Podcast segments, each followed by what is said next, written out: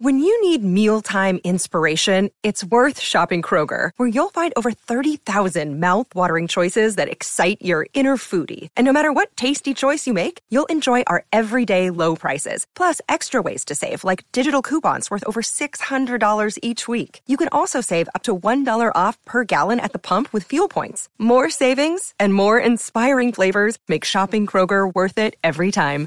Kroger, fresh for everyone. Fuel restrictions apply. Welcome to the Violin Podcast, a podcast that helps you become a better violinist. I'm your host, Eric Murgala. Thank you so much for joining us today, everyone. Happy New Year, most of all. It's been a crazy 2021, but I'm excited for 2022 and for what I'm going to be doing with the podcast. And I'm grateful that you're listening to the very first episode of 2022. If you haven't done so already, if you're new to us, please make sure to hit the subscribe button on the podcast platform of your choice and make sure that you hit the notification bell so that way you get notified for when new violin podcast episodes come out. This podcast is all about helping you become a better violinist. And that means getting you access to sheet music deals and getting you access to violin accessories and violin string deals. Well, you've come to the right place because I have all those links in the description of the podcast episode below and on every single podcast episode you'll find those links of some of the recommended tools that I use personally to help me in terms of sheet music that I need to purchase, strings that I need to get, and um, other violin essentials that I need to get. So I encourage you to take a look at some of the following links below. Every year, I strive to become a better violinist, not just as a player, but also as a solo entrepreneur, as a business person, because musicians who work professionally are also business people. And it's my pleasure to have Jared Judge from Book Live today on the Violin Podcast, and he discusses his journey on how he became a private event musician and how you can also increase your revenue as a musician in 2022. So here we go. We're going to dive right into the episode and I can't wait for you to listen to it because it's been a, it was a great conversation having Jared on and uh, here we go. Let's go right into the episode. Ladies and gentlemen, I have Jared Judge from booklive.com with me on the Violin Podcast. And I'm Jared, I'm so glad to have you in the beginning of 2022 to be talking about gigs because you specialize in helping musicians get gigs.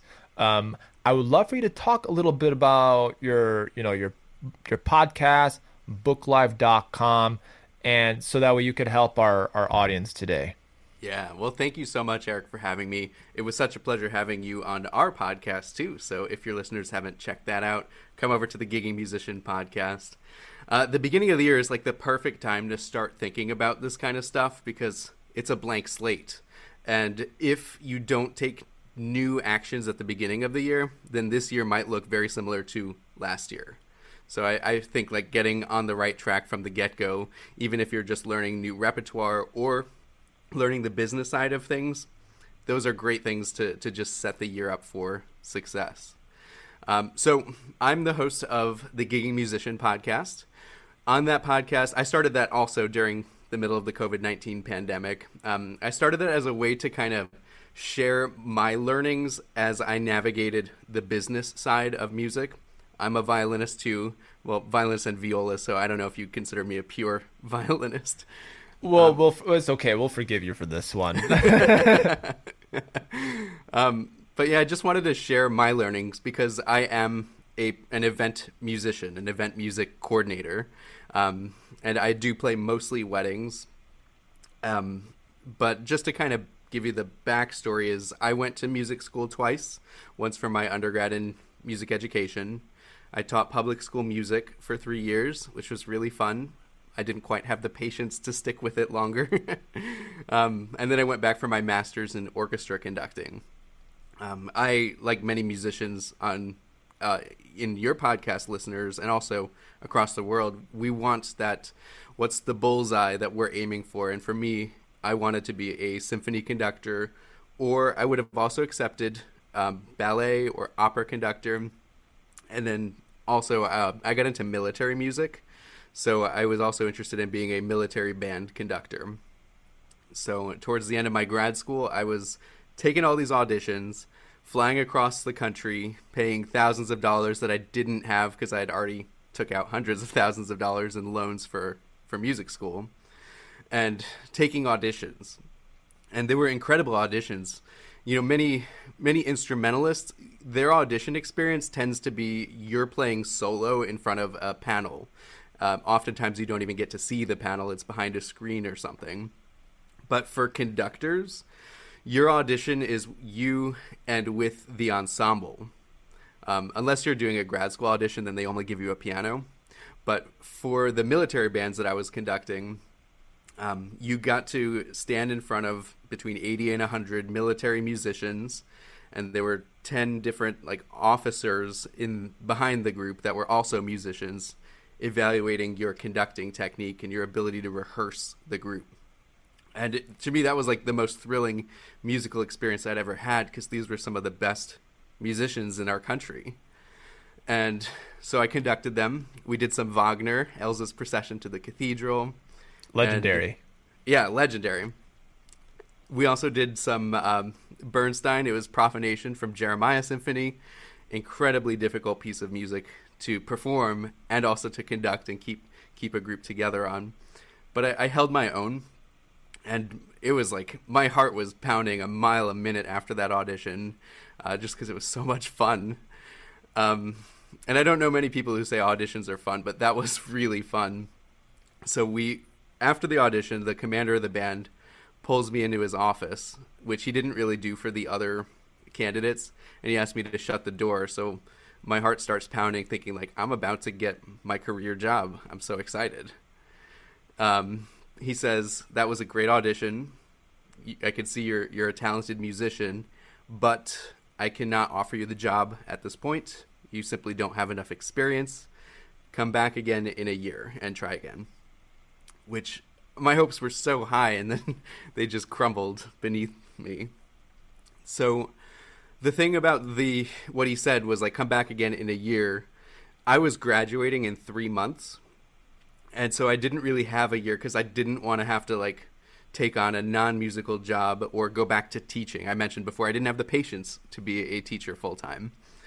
So I was like really disheartened by that and starting to see like maybe my dream of being this professional musician isn't possible, which was really hard for me to think about because I just invested 7 years of uh, yeah, it was 7 years because I did 5 years for my undergrad. So 5 years undergrad, two years for my master's, seven years of higher education for this kind of job, and it wasn't gonna gonna happen for me. So I get back to my school, my uh, where I was taking my master's program. Mentioned to my professors like, "Hey, the audition was good, but he said no. What do I do?" And they said, "Well, just take his advice. Wait a year."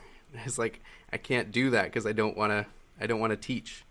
Um, so that was the point where I said like is there another way I can pay my bills while uh, while making music so that I don't have to become a public school teacher or you know get a job in food service which I I was actually a bar trivia host a little bit just to make ends meet and I it was okay but I was a little tired of like walking on sticky floors and eating chicken wings at night.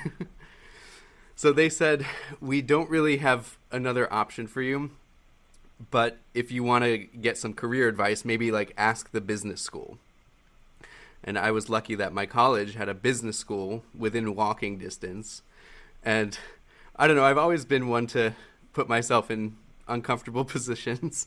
And so I walked over into this business school with my viola case and I went to the front desk and I was like, "Hey, I'm this nerdy classical musician, and they told me to come here for career advice. What can you do for me?"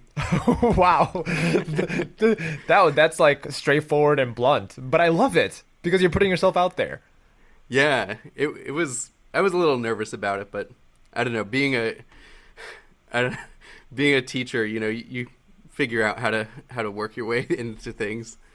Um, so luckily they didn't turn me away which that was my big fear was they're going to turn me away so they go back to music school you don't know don't know what you're doing here but they said like we have this amazing program that's starting this week It's called the Student Startup Challenge. And what we do is we help students start their own businesses. Um, is that of interest to you? I was like, well, I don't really want to start a business, but like, you know, you mentioned on my podcast the Jay Z quote. You know, I'm I'm not a businessman, but I I am a business man. Right. So I was like, sure, why not? Let's try it. I joined this program. They helped me start a business. Um, we didn't do like LLC formation or anything like that because they said before you take care of any of that like admin stuff, we got to figure out what you're selling. And I was like, well, I, I want to play music.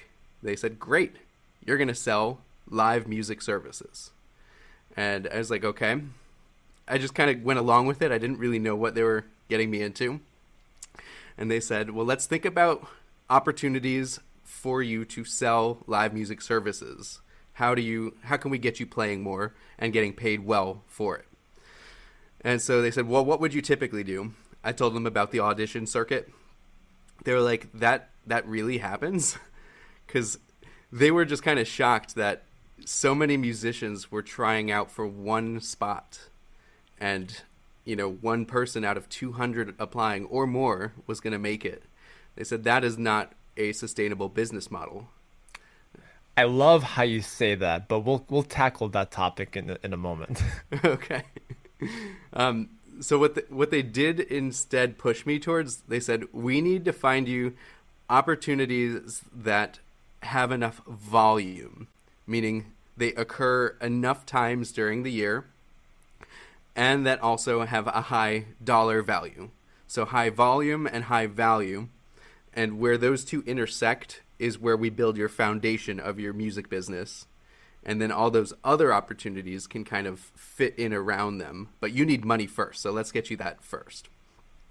So then we, we looked at the gigging landscape and they asked, like, what, what else are you doing right now? And I said, I'm playing for a regional symphony, the Sheboygan Symphony and they said, well, how many times a year does that do they have a concert? It's like about six times a year. Uh, they said that's not very high volume. And then they asked me, well, how much does it pay? And I told them, there's like that's kind of low, so that's not high volume. That's not high value. And then they did they helped me do some research. That's when we discovered private events, such as weddings or corporate events. And we actually found this research article um, there's a cool resource called the Wedding Report that showed how many weddings are happening in every city across the United States in each year. And we found out in Milwaukee, there are about 2,000 or so weddings happening every year, which meant that's high volume. If you could just even get 1% of that, or, or you know whatever you want to do that's that's enough for you to make a living off of. Plus the average musician or group earn this report showed us the average ceremony musician earns roughly $600 on average uh, which that's average meaning you can go higher.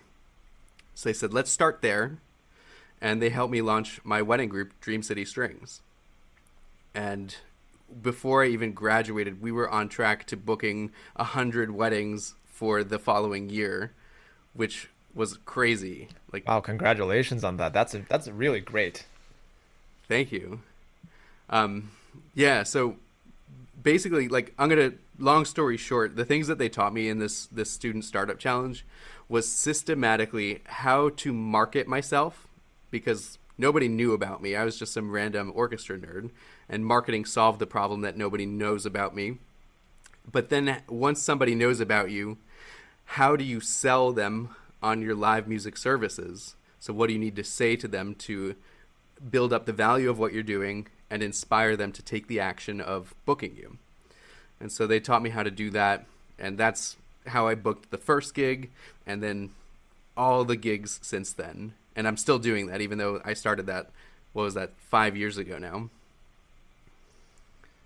That's I mean, people, if you're listening to this, if you're uh if you really want to change the trajectory of your 2020 uh, 2022 financial picture in terms of music, I think you should really be listening to what Jared has to say because that's something that I would love to talk about a little bit.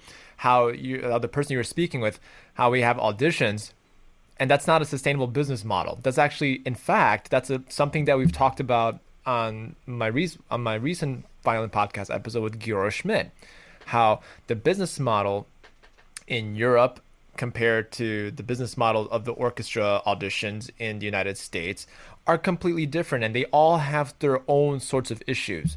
Mm-hmm. But you say 2,000 weddings in one year, right? Now, yeah. that is, you know, you can make a living on that. I actually know musicians who play maybe close to 200, 200 weddings in one summer, right? And um, and of course, that number has kind of changed, you know, a couple of years ago. But I would say, um, I don't know, I don't know about you, but I've definitely played like maybe close to 30 weddings the last summer. I think that sounds about right. And that's actually that's just the beginning of like an increase of wedding gigs that are like slowly being booked. Mhm. Yeah, for sure. I mean, I, I mentioned this on my podcast a little bit, but private events were one of the first things to come back after everything shut down. Um, I don't get into politics on my podcast, and I won't get into them here. But because of the nature of private events, the restrictions are less, which means people are having them sooner than, say, your your orchestra concerts are coming back. True. Yes. Yeah, I would I would say the same. Yeah, I think because with you know with an orchestra, you're dealing with in most most orchestras are dealing with nonprofit organization status, and a lot of these times they have a lot of bigger um, have a lot of bigger image.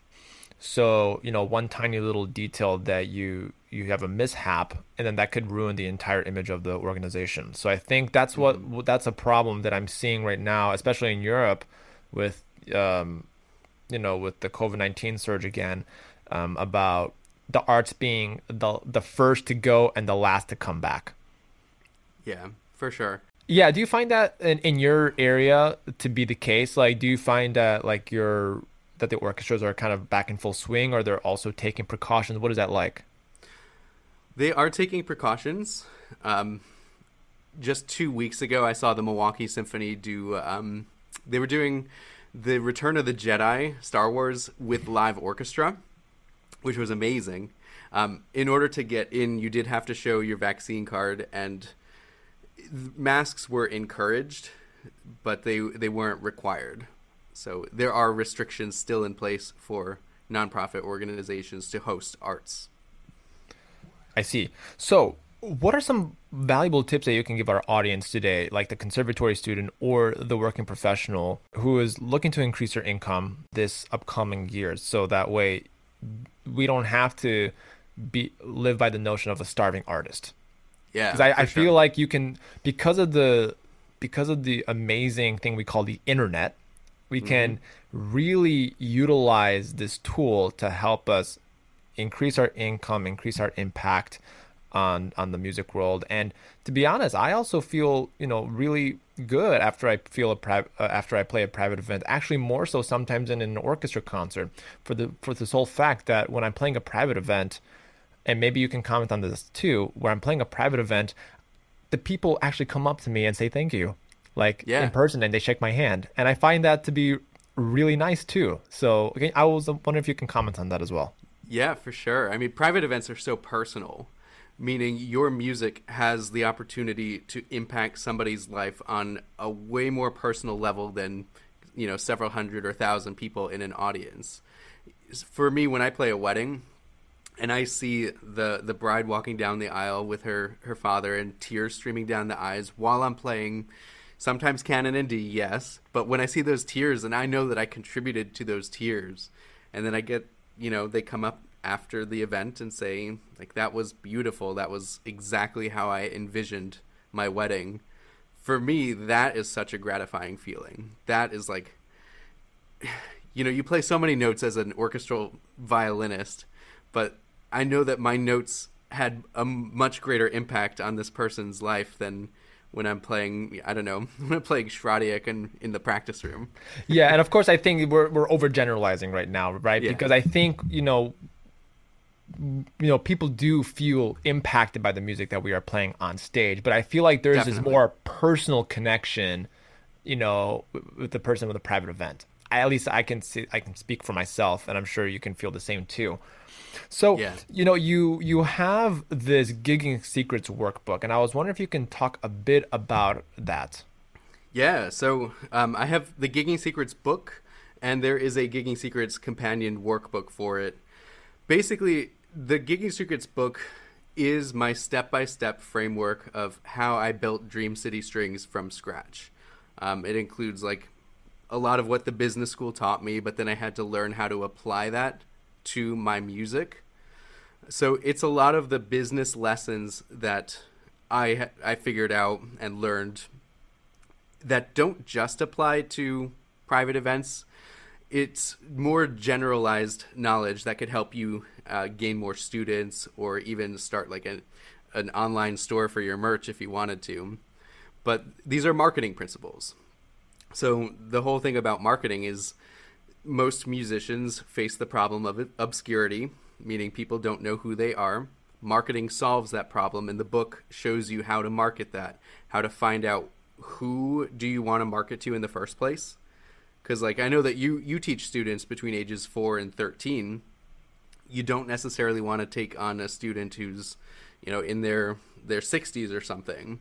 So identifying who exactly is the right fit for you and then where can you find them and pull them into your world and get them to know you.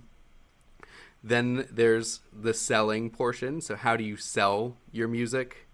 Uh, what are the words that you need to say and even put on your website? There's like a whole section there on how to structure your website and the words that you need to say to actually convince somebody that you're worth hiring for a gig, or you can apply that to worth hiring f- for you to teach me violin um, and then yeah, that's that's kind of like the basics of the book, and the the workbook just is a step by step answer these questions, fill in these blanks, and by the end, you'll have yourself a live music business. That's that's the overall idea of it. I think it's a great idea, to be honest, and I think we could use more of these kinds of books in classrooms.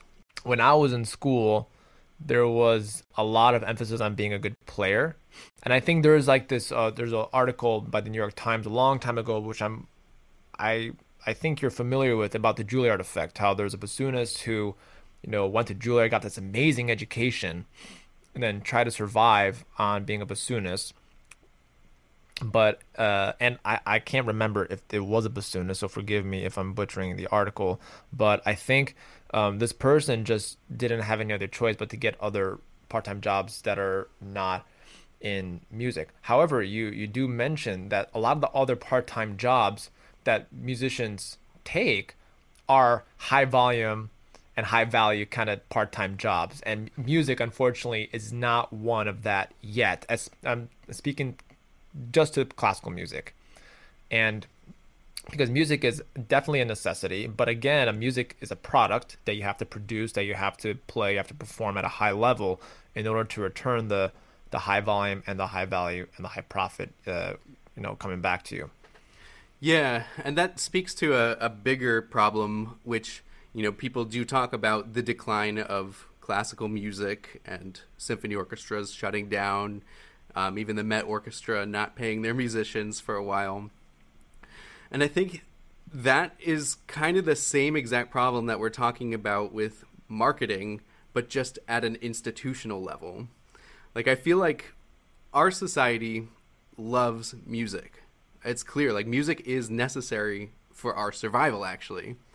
But the problem is these arts institutions have kind of lost touch with society in a way where they don't market to the people who are now you know, paying their bills. Um, I feel like arts institutions in general could do a, a, much better job of marketing classical music to the masses, which would then in turn create more jobs for people like you and me, um, so that these opportunities can no longer be, you know, 200 musicians competing for one spot. Why not create more spots? Yes, absolutely, and I think that's something that we discussed in uh, one of the episodes with Giora Schmidt. Is um, which for those of you, I think that's episode 35. And you know, classical music at its core, it's popular in Europe because of the fact that it is ingrained in their culture. You know, mm-hmm. not many people in the US can relate to Beethoven. You know, but they can relate to country, they can relate to R&B, they can even relate to American hip hop because that is something that is produced out of this out of you know out of the US. And you know, I have I have no judgment with those other genres, but that's that's just simply an observation um, that we can maybe perhaps apply to American concert halls. So I feel like it's this uh, conversation between entertainment and actual high musicality, which is something that I that I've talked about um, in in the previous podcast episode.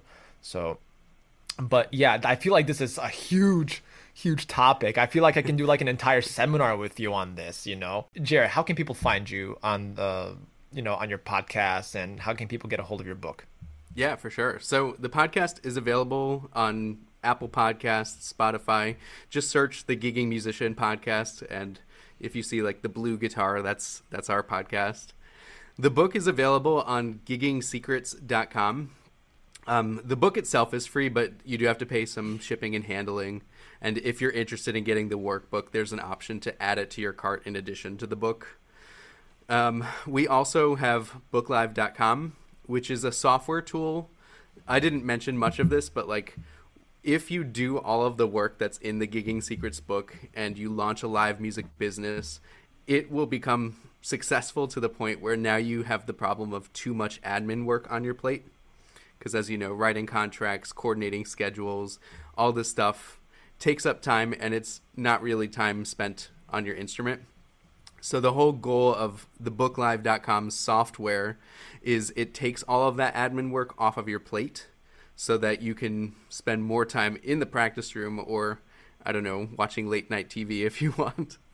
yeah, so yeah, for those of you who are listening, I I mentioned that I like late night shows like Jimmy Kimmel, Jimmy Fallon, Stephen Colbert like on the Gigging Musicians podcast. So, but yeah, it'll it'll give me more time to enjoy my my endless scrolling of YouTube of you know late night TV clips. yeah. so and that's you can get a free two week trial at booklive.com. Excellent. Yeah, and I'm gonna provide links in the the podcast notes so that way you get a hold of you know Jared's mission and the books and everything. And uh, Jared, I want to thank you for coming on the Violin Podcast, sharing your wisdom, sharing your knowledge. I uh, really, really appreciate. it. And again, I, I won't hold it against you that your viola is also but no, I'm no, I'm kidding. I have a lot of great viola friends. I know, and also, by the way, if you want more gigs, violinists learn viola because you might you might actually in- see an increase in revenue if you learn how to read alto clef. That's all you got to do. that is exactly why I learned viola, and that's proven to be true. Okay, well, see, we have living proof right here. So, ladies and gentlemen, thank you so much for coming on uh, this week's episode of the Violin Podcast. Really appreciate your support, and we'll see you in the next episode. Thank you so much, Jared. Thank you, Eric. Yes, it's been a pleasure.